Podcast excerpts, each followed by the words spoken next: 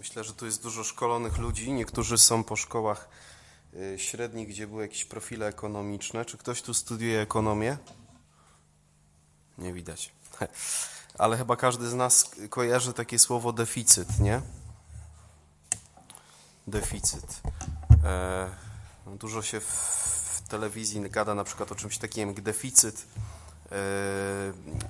w tym budżetowy, nie? Chyba coś takiego jest, deficyt budżetowy, że brakuje pieniążków, że więcej się wydaje niż, niż przychody są. Jest, są też z pedagogiki czy z psychologii różne deficyty rozwojowe, że tam te mądre głowy mówią, że komuś zabrakło miłości albo takich różnych rzeczy. A ja myślę, że temat zaufania jest dla nas ważny, dlatego że ciągle doświadczamy w tym świecie czy w naszym życiu deficytu zaufania. Że mamy takie w sobie wewnętrzne napięcie związane z tym, że, że oczekiwalibyśmy, że drugi człowiek nam więcej zaufa. Wkurza nas to, że my też niekoniecznie potrafimy ufać drugiemu człowiekowi, Panu Bogu, ale chyba najbardziej dramatyczne jest też, żeby zaufać samemu sobie. Czasem przeżyć dobrze sakrament pokuty to może być prawdziwa katorga. To jakieś dziwne słowo. Nie, nie, nie można używać takich dziwnych słów. Ha? Koszmar? Masakra, tak? O, właśnie. Bardziej takie normalne, używane, nie? Rzeźnia. Dlaczego? Dlatego, że niby jest to mocne postanowienie poprawy, ale jak ja mam, ja, nie, ja już sobie nie ufam, ja, ja, ja mam się poprawić, będzie lepiej, no jak to zrobić w ogóle, nie? O, o co w ogóle, co, co to jest, co to jest, nie? Jak to jest. I dzisiaj w pierwszej konferencji chciałbym, żebyśmy spojrzeli na to zaufanie z bardzo pięknej perspektywy. Bo możemy bardzo upraszczać naszą wiarę. Czasami nam się to przydaje, kiedy próbujemy ją uczynić praktyczną i wiecie, przechodzimy do tego, żeby wiara dała nam instrukcję obsługi życia. Bardzo lubię takie porównanie, wiecie, że idziecie do sklepu, kupujecie nowy sprzęt A G D, nie wiem, żelazko. Kupujesz żelazko. I tam są jakieś dziwne funkcje, nie? Taki nadaszacz, o, jakiś Wy, wypuszcza z siebie parę czy coś. No,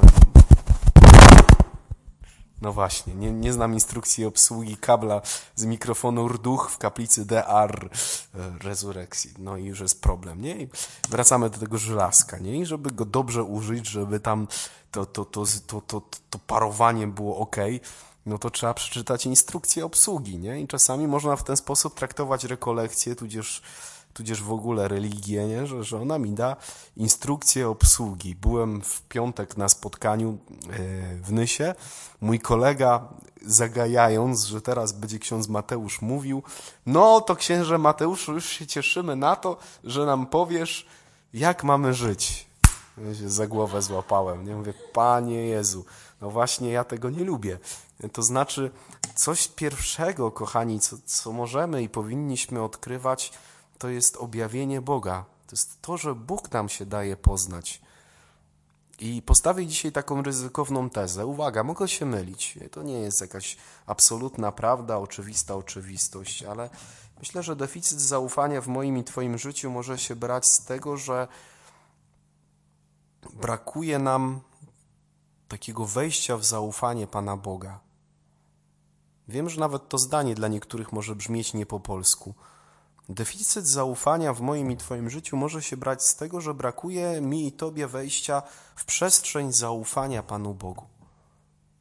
Skąd się to bierze? No bierze się to stąd, że, że ciągle mamy taką głęboką ochotę do tego, żeby wierzyć w nieprawdziwe obrazy Boga.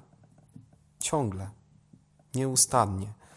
Pamiętam mój pierwszy wyjazd na ewangelizację. Niektórzy z was znają tą historię, przepraszam, proszę o cierpliwość. Wielu będzie słyszeć pierwszy raz.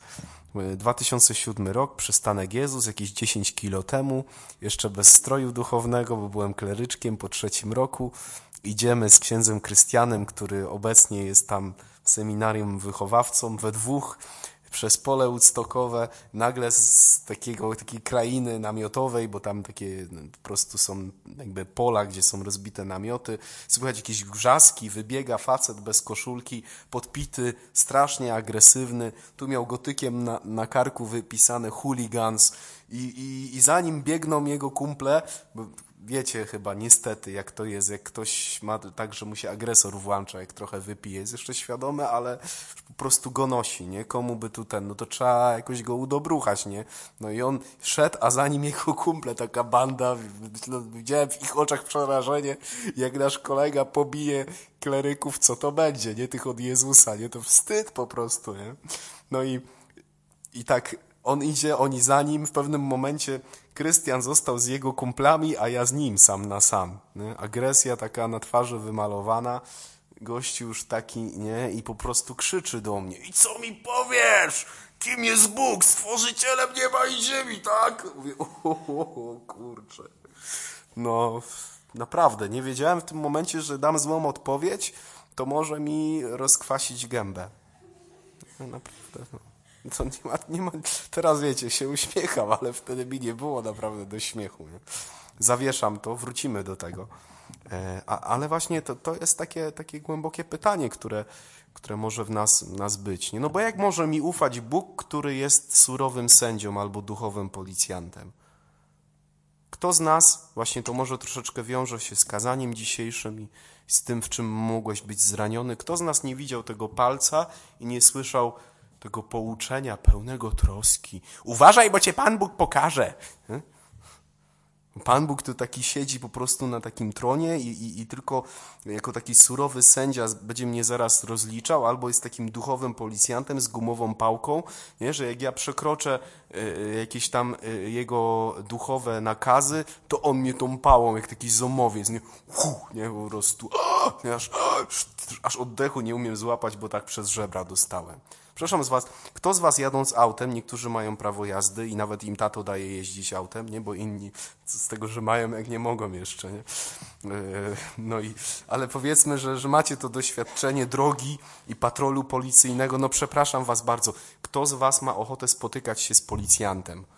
Jak ja widzę patrol, to sobie myślę, zatrzymajcie tego za mną, a nie mnie. No bo czas, nie, no chcę gdzieś dojechać, coś zrobić, a po prostu jeszcze oni mi będą ścierać beret, nie? Zatrzymają mnie i tam jakieś te, nie? Ostatnio mnie zatrzymali, to mi mówią tak, no jak chce pan szybciej, to proszę dać dowód rejestracyjny, bo bez dowodu też można, ale wolniej będzie. No dałem dowód, no bo teraz oni już mają tę bazę, nie? Że wpiszą numer i wszystko. Ale do czego zmierzam? No, no jakie, jakie ja mam mieć doświadczenie zaufania Boga, jeżeli w moich oczach albo w moim przeżywaniu Bóg jest duchowym policjantem albo surowym sędzią. No przecież ja się nawet nie mam z nim ochoty spotykać. Nawet zobaczcie, jak w rodzinie jest jakiś proces o spadek, to nawet jak jest jakiś taki pozytywny, że oto idziesz do sądu i dostaniesz jakieś tam tysiące, to nawet w sprawie o spadek ludzie nie lubią chodzić do sądu. No kto lubi chodzić do sądu, spotykać się z sędzią? No to jeżeli wkrada się w moje myślenie i przeżywanie obraz Boga policjanta albo sędziego, no sorry, ale ja wysiadam, dziękuję bardzo, nie? No, bo zasadniczo zadaniem policjanta i sędziego jest mnie pilnować, a na pewno nimi ufać. No, bez przesady. To nie tak. Ale Bóg nie jest ani duchowym policjantem, ani surowym sędzią. Może się też wydawać, że Bóg jest takim duchowym złodziejem. A, proszę księdza, bo wszystkie przykazania zaczynają się od słowa nie. Ja to jestem stworzony do wolności, a ten Pan Bóg, to on mi tylko stawia jakieś granice i tylko rezerwaty sobie buduje. Nie? Tu nie możesz wejść, bo tu pod napięciem, a tam skażenie. A, a co mnie to obchodzi? Ja mam tam ochotę wejść. Nie? Pan Bóg to jest taki duchowy złodziej, który mnie okrada z mojej wolności. No przepraszam, kto z was ma doświadczenie zaufania ze strony złodzieja? Złodziej ufa twojemu majątkowi, ale nie ufa tobie, nie? Pan Bóg to ufa mojej wolności, którą mi chce zabrać, ale na pewno mi nie ufa. No gdzie tam, jak? No, sorry.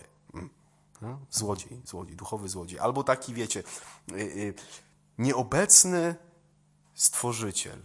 Proszę księdza, nie, no ja oczywiście wierzę w Boga Wszechmogącego Stworzyciela nieba i ziemi. On mi dał życie, on mi dał zadanie do wykonania.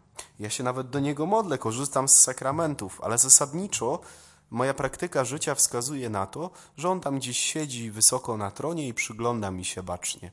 I kiedyś jak umrę, to oczywiście sobie szczerze pogadamy, ale on chyba za bardzo nie, no nie jest zainteresowany, nie, jest, nie ingeruje w tą rzeczywistość. No bo jak? Jak by to miał zrobić, proszę księdza? Jak? Teraz w ten weekend był tutaj u góry w kościele rekolekcje dla, dla małżeństw i, i, i tam jest zaangażowanych w ekipę remontową tak zwaną kilka małżeństw i, i, i jednej z, z żon, z mam wyskoczył dysk w piątek. Po prostu dramat. No, z bólu y, się zwija. W sobotę, przepraszam, w sobotę to było. No i skończyliśmy y, to działanie rekolekcyjne i padł pomysł, ksiądz Eugeniusz mówi tak, jedziemy tam, na chwilę się pomodlimy. Przyjeżdżamy, obraz y, prawie y, egipski, bo kobieta ładnie umalowana i w pięknej sukience leży. No ale nic, no uklękliśmy przy tym łóżku, zaczęliśmy się modlić. Wczoraj, ostatni dzień rekolekcji, patrzymy, jest. I potem ja zagaduję ją, mówię, słuchaj, a ty musiałaś dzisiaj tych tabletek wziąć, nie? Żeby w ogóle funkcjonować.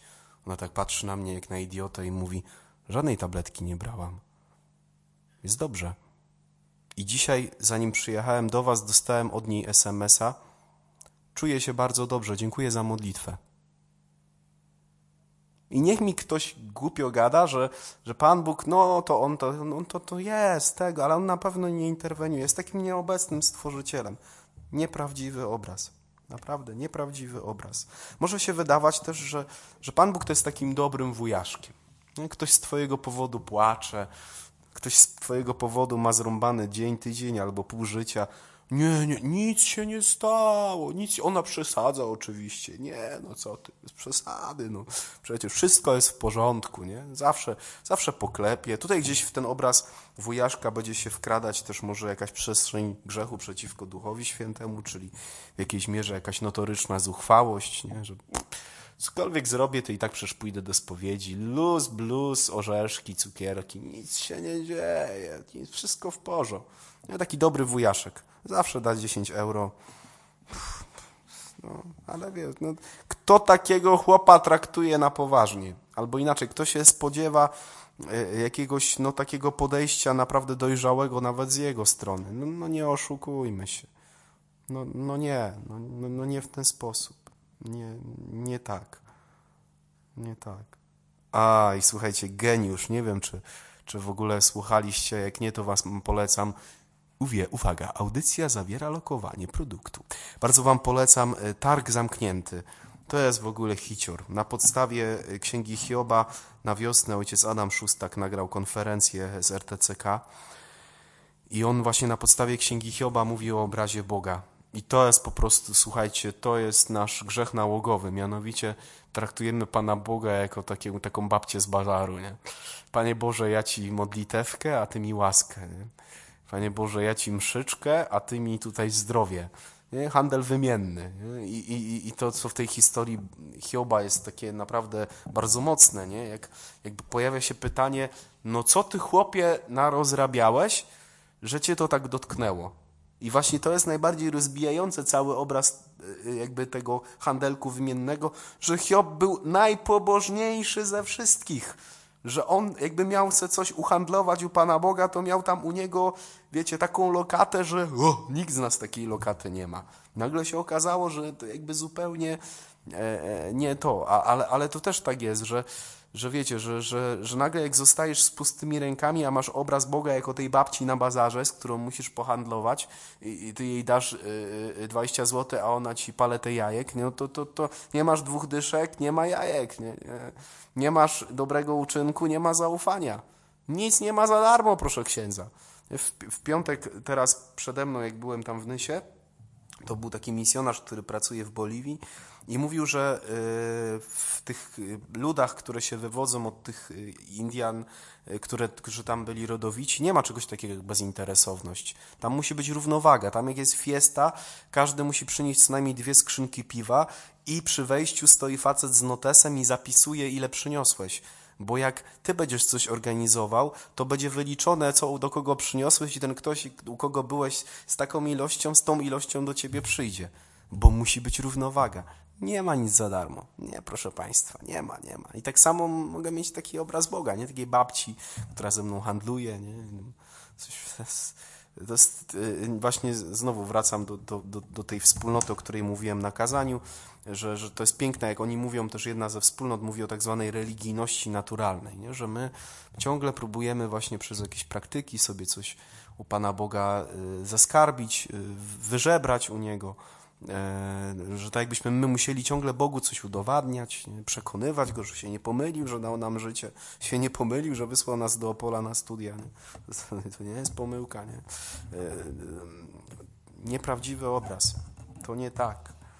Uderzyło mnie jakiś czas temu i chcę wam o tym powiedzieć bardzo mocno, coś w Ewangelii, w Ewangelii Łukasza w piętnastym rozdziale.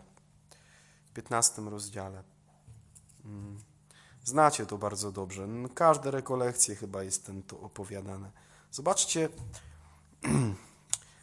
jest dwóch synów i ten młodszy mówi do taty: tato, wiesz co, sprawa jest, potrzebuję testamentu, potrzebuję, żebyś mi dał, co do mnie należy.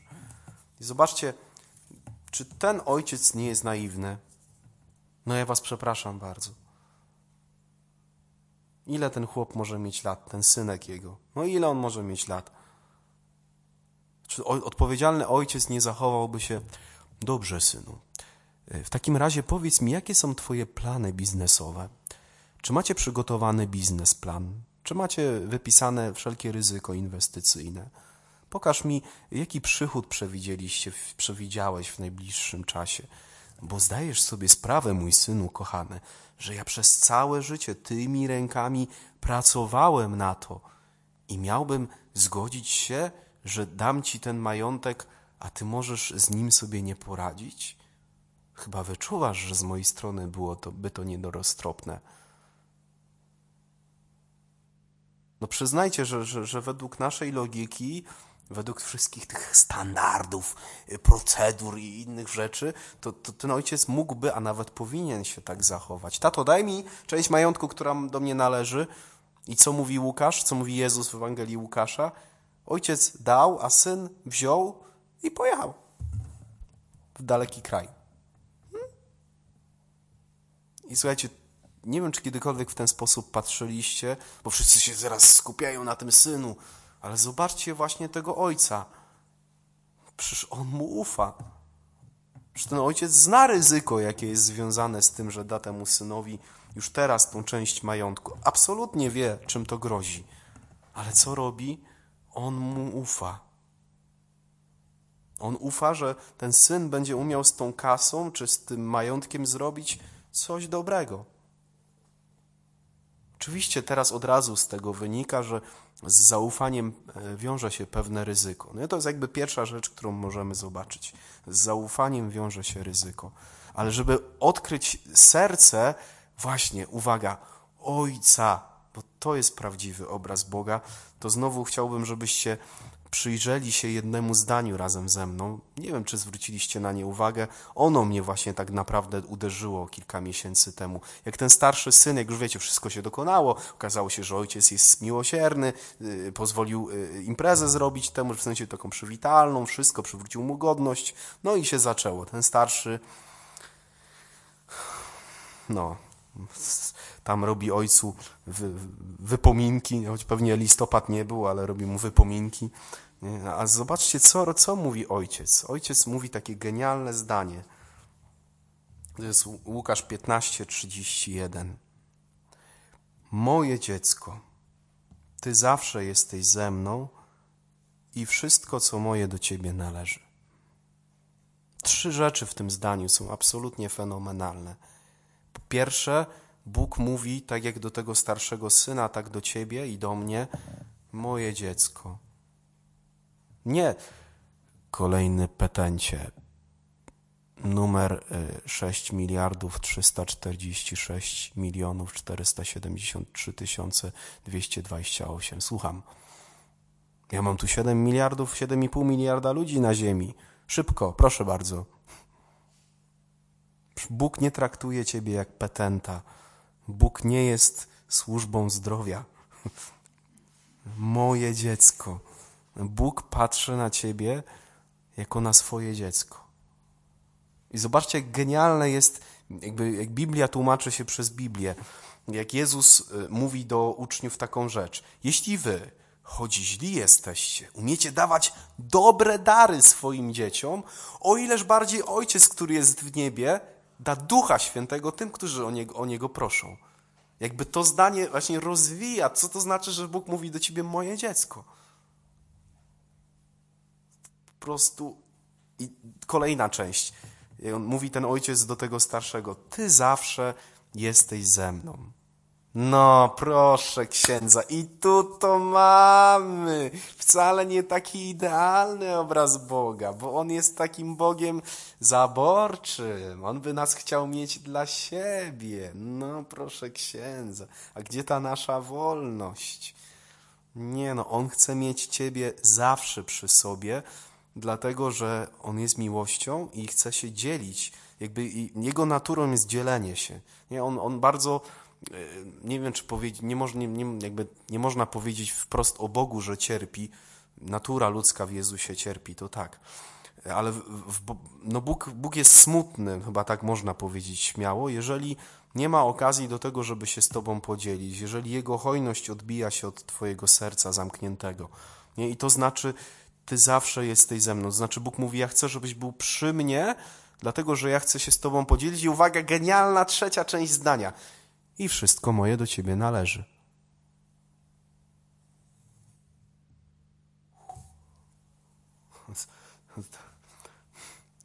Bo w niebie, to wiecie, Pan Bóg to ma taki sejf. Zamknięty na sześć szyfrów, na cztery zamki. I jak ma dobry dzień, jak jakąś nowennę odmówisz, albo wypełnisz tam, że o jakiejś godzinie konkretnej coś zrobisz, to on te zamki łaskawie tak poobraca, uchyli tego sejfu i coś ci tam rzuci. Ale nie za dużo, żebyś się nie rozzuchwalił, nie? Nie, nie. No nie. Wszystko moje do ciebie należy. I myślę, że każdy z nas, kto jest uczciwy, wyczuwa, że właśnie w tym zawołaniu Boga no, kryje się coś wielkiego, bo, bo to nie, problem nie jest po stronie Boga, tylko po mojej stronie, bo Bo ja tak naprawdę całe moje życie dojrzewam do tego, żeby przyjąć owe wszystko. I to jest to też, o czym mówił wczoraj ksiądz Gienek tutaj nad, nad tym. Ja, ja po, pozwolę sobie powtórzyć, bo, bo to jest właśnie w sedno, w punkt. Alois, wujek księdza Gienka, w Niemczech przez lata mieszka i kiedyś właśnie powiedział księdzu Gienkowi, Gienek, wyobraź sobie taką rzecz, że dziecko marzy o, o takiej wielkiej zabawce z Lego. I, i, i, I ma już tam inne, ma jakiś tam chłop, chłopków, ma jakieś samochodziki, no i trzyma w ręce te, te, te, te chłopki, te samochodziki. I co z tego, że ktoś mu przyniesie, powiedzmy, ten wymarzony statek z Lego, taki piracki czy coś tam, kiedyś były tam takie pirackie. Ja miałem taki z dźwigiem po pierwszej komunii, nie? Kosztował według starych pieniędzy milion. I ten, w Peweksie kupowałem. I, i, I wyobraźcie sobie, że ktoś przynosi ten statek, ale, ale te ręce są tymi chopkami, tymi jakimiś tam motorkami z Lego, samochodzikami zajęte. No, no nie ma gdzie przyjąć tego statku. Może tak być, że, że moje ręce, twoje ręce są pierdołami zajęte.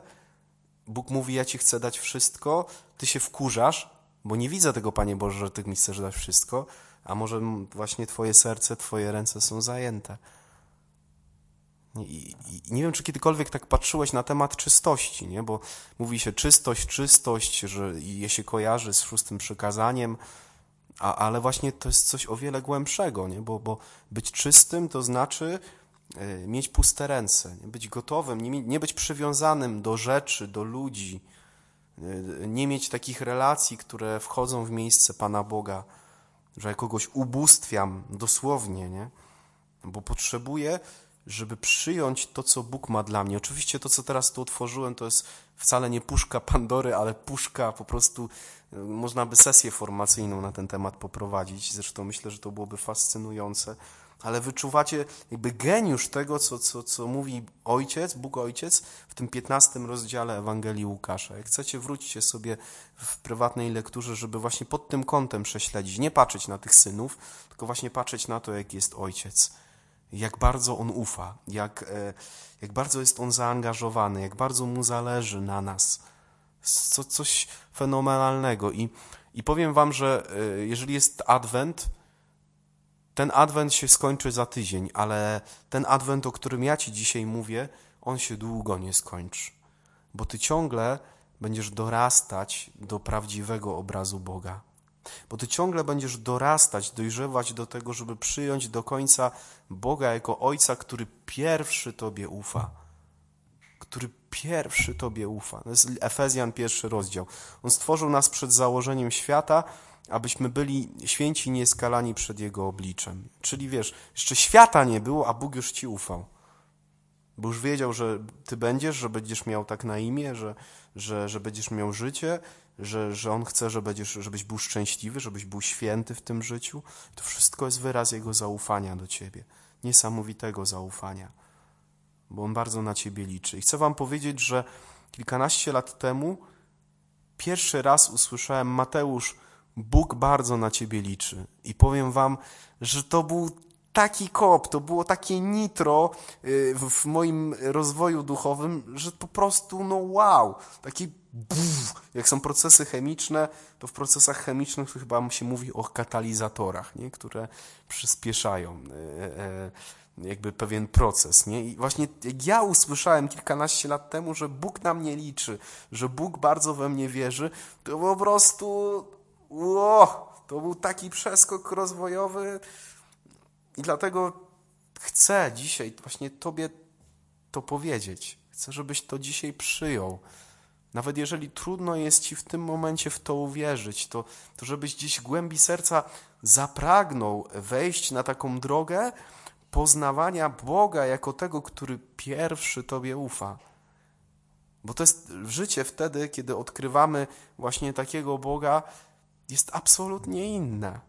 Życie wtedy jest, jest absolutnie łatwiejsze, absolutnie piękniejsze.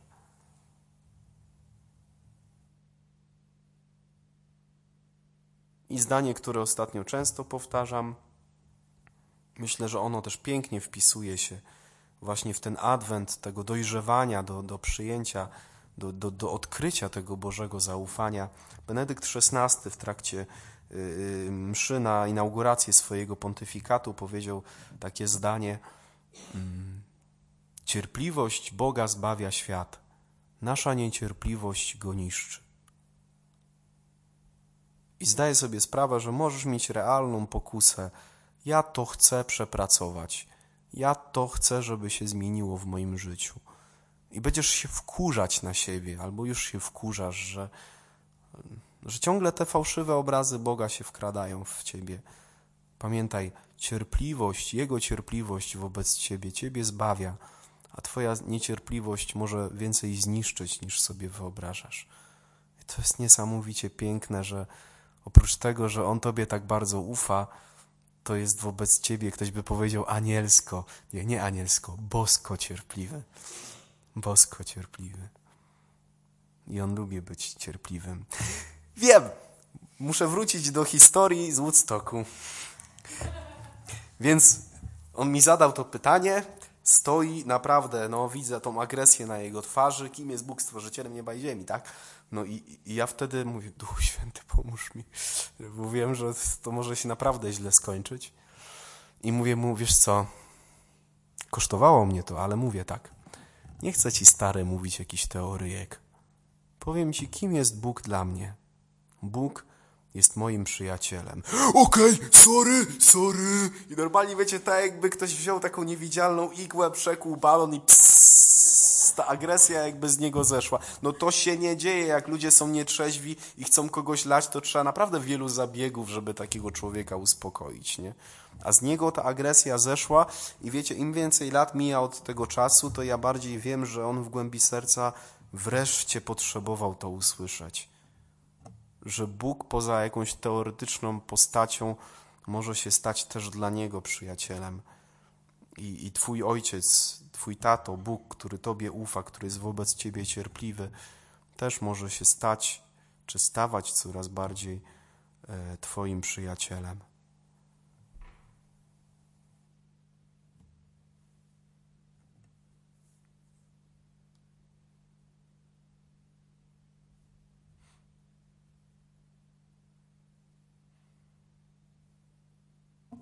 W miarę jedzenia apetyt rośnie, drugie danie jutro.